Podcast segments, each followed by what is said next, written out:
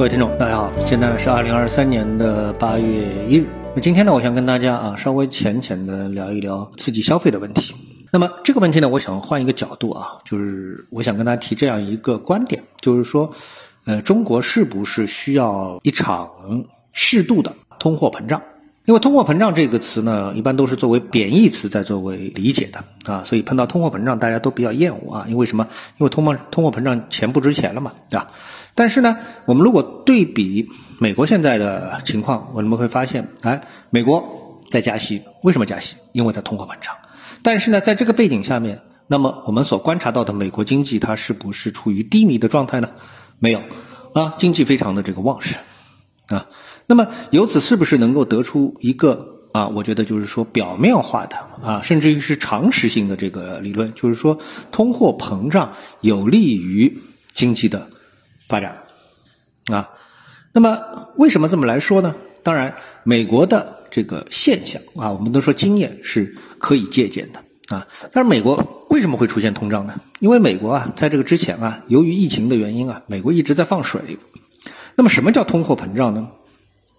通货膨胀并不是说这个物价啊无缘无故的就上涨了，因为通货膨胀，也就是说这个钱多了，因为这个疫情期间啊，美国一直在发钱，发了太多的钱，所以呢造成了这个通货的膨胀，啊，那么然后呢通过这个物价的上涨呢，去对冲掉了通货的膨胀，啊，讲到这里，我想你大致应该是明白了，就是美国的通胀来自于它前期啊钱发多了。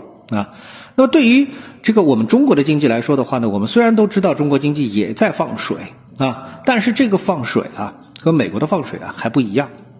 所以呢，中国这个放水啊，虽然大家觉得很可怕，但是它并没有引发通货膨胀，甚至于一定程度上在某些领域引发了这个通货的紧缩啊，通货的紧缩。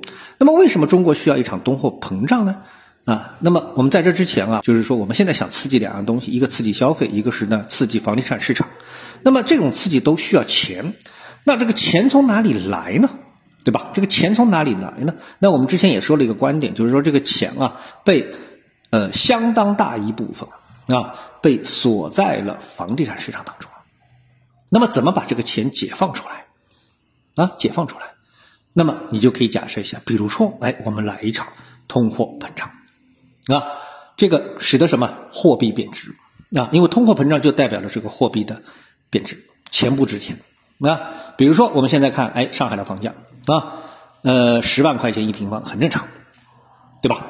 那么这是在假设什么？就是钱不贬值的情况下面，哎，它对应的房价啊。但假设啊，假设就是我们在这个假设之前，我们再说一下啊，就是。呃，有人说这个房价它合理不合理啊？属于房价上涨啊，它应该上涨啊。那么它有一个常识性的一个这个这个前提是什么？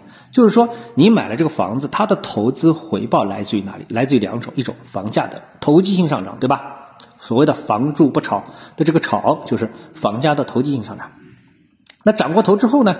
就是你买了房子之后，你收房租，房租的回报低于银行的存款的回报，不管是定期啊还是活期啊，哎，低于这个回报啊，这个时候呢，你说房价高不高？当然高了，对不对？啊，房价当然高了。所以在这种情况下，怎么去压缩房价呢？那只有两种办法：一种让房价跌下来，还有一种让通货膨胀上去，就是钱不值钱，对吧？那我们看啊，回过头来看，很多年前。你买房子的时候，对吧？那个时候房价很很便宜，五千块钱啊，但你每个月的这个贷款也很少啊，但是你的收入呢也很低啊。那么这种情况下面，实际上你的通货是没有膨胀的。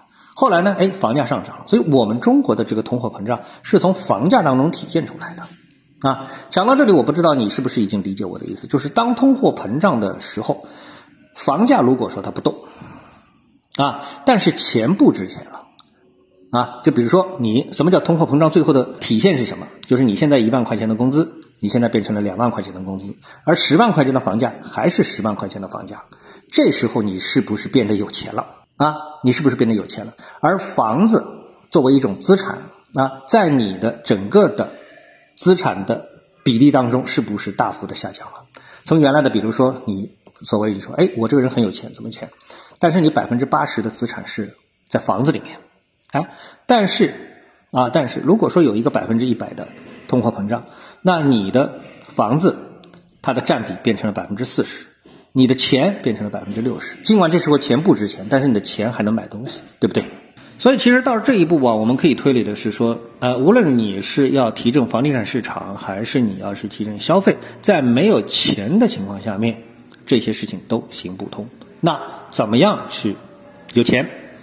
我们出一个馊主意，就是来一场通货膨胀。啊，好，谢谢各位收听，我们下次节目时间再见。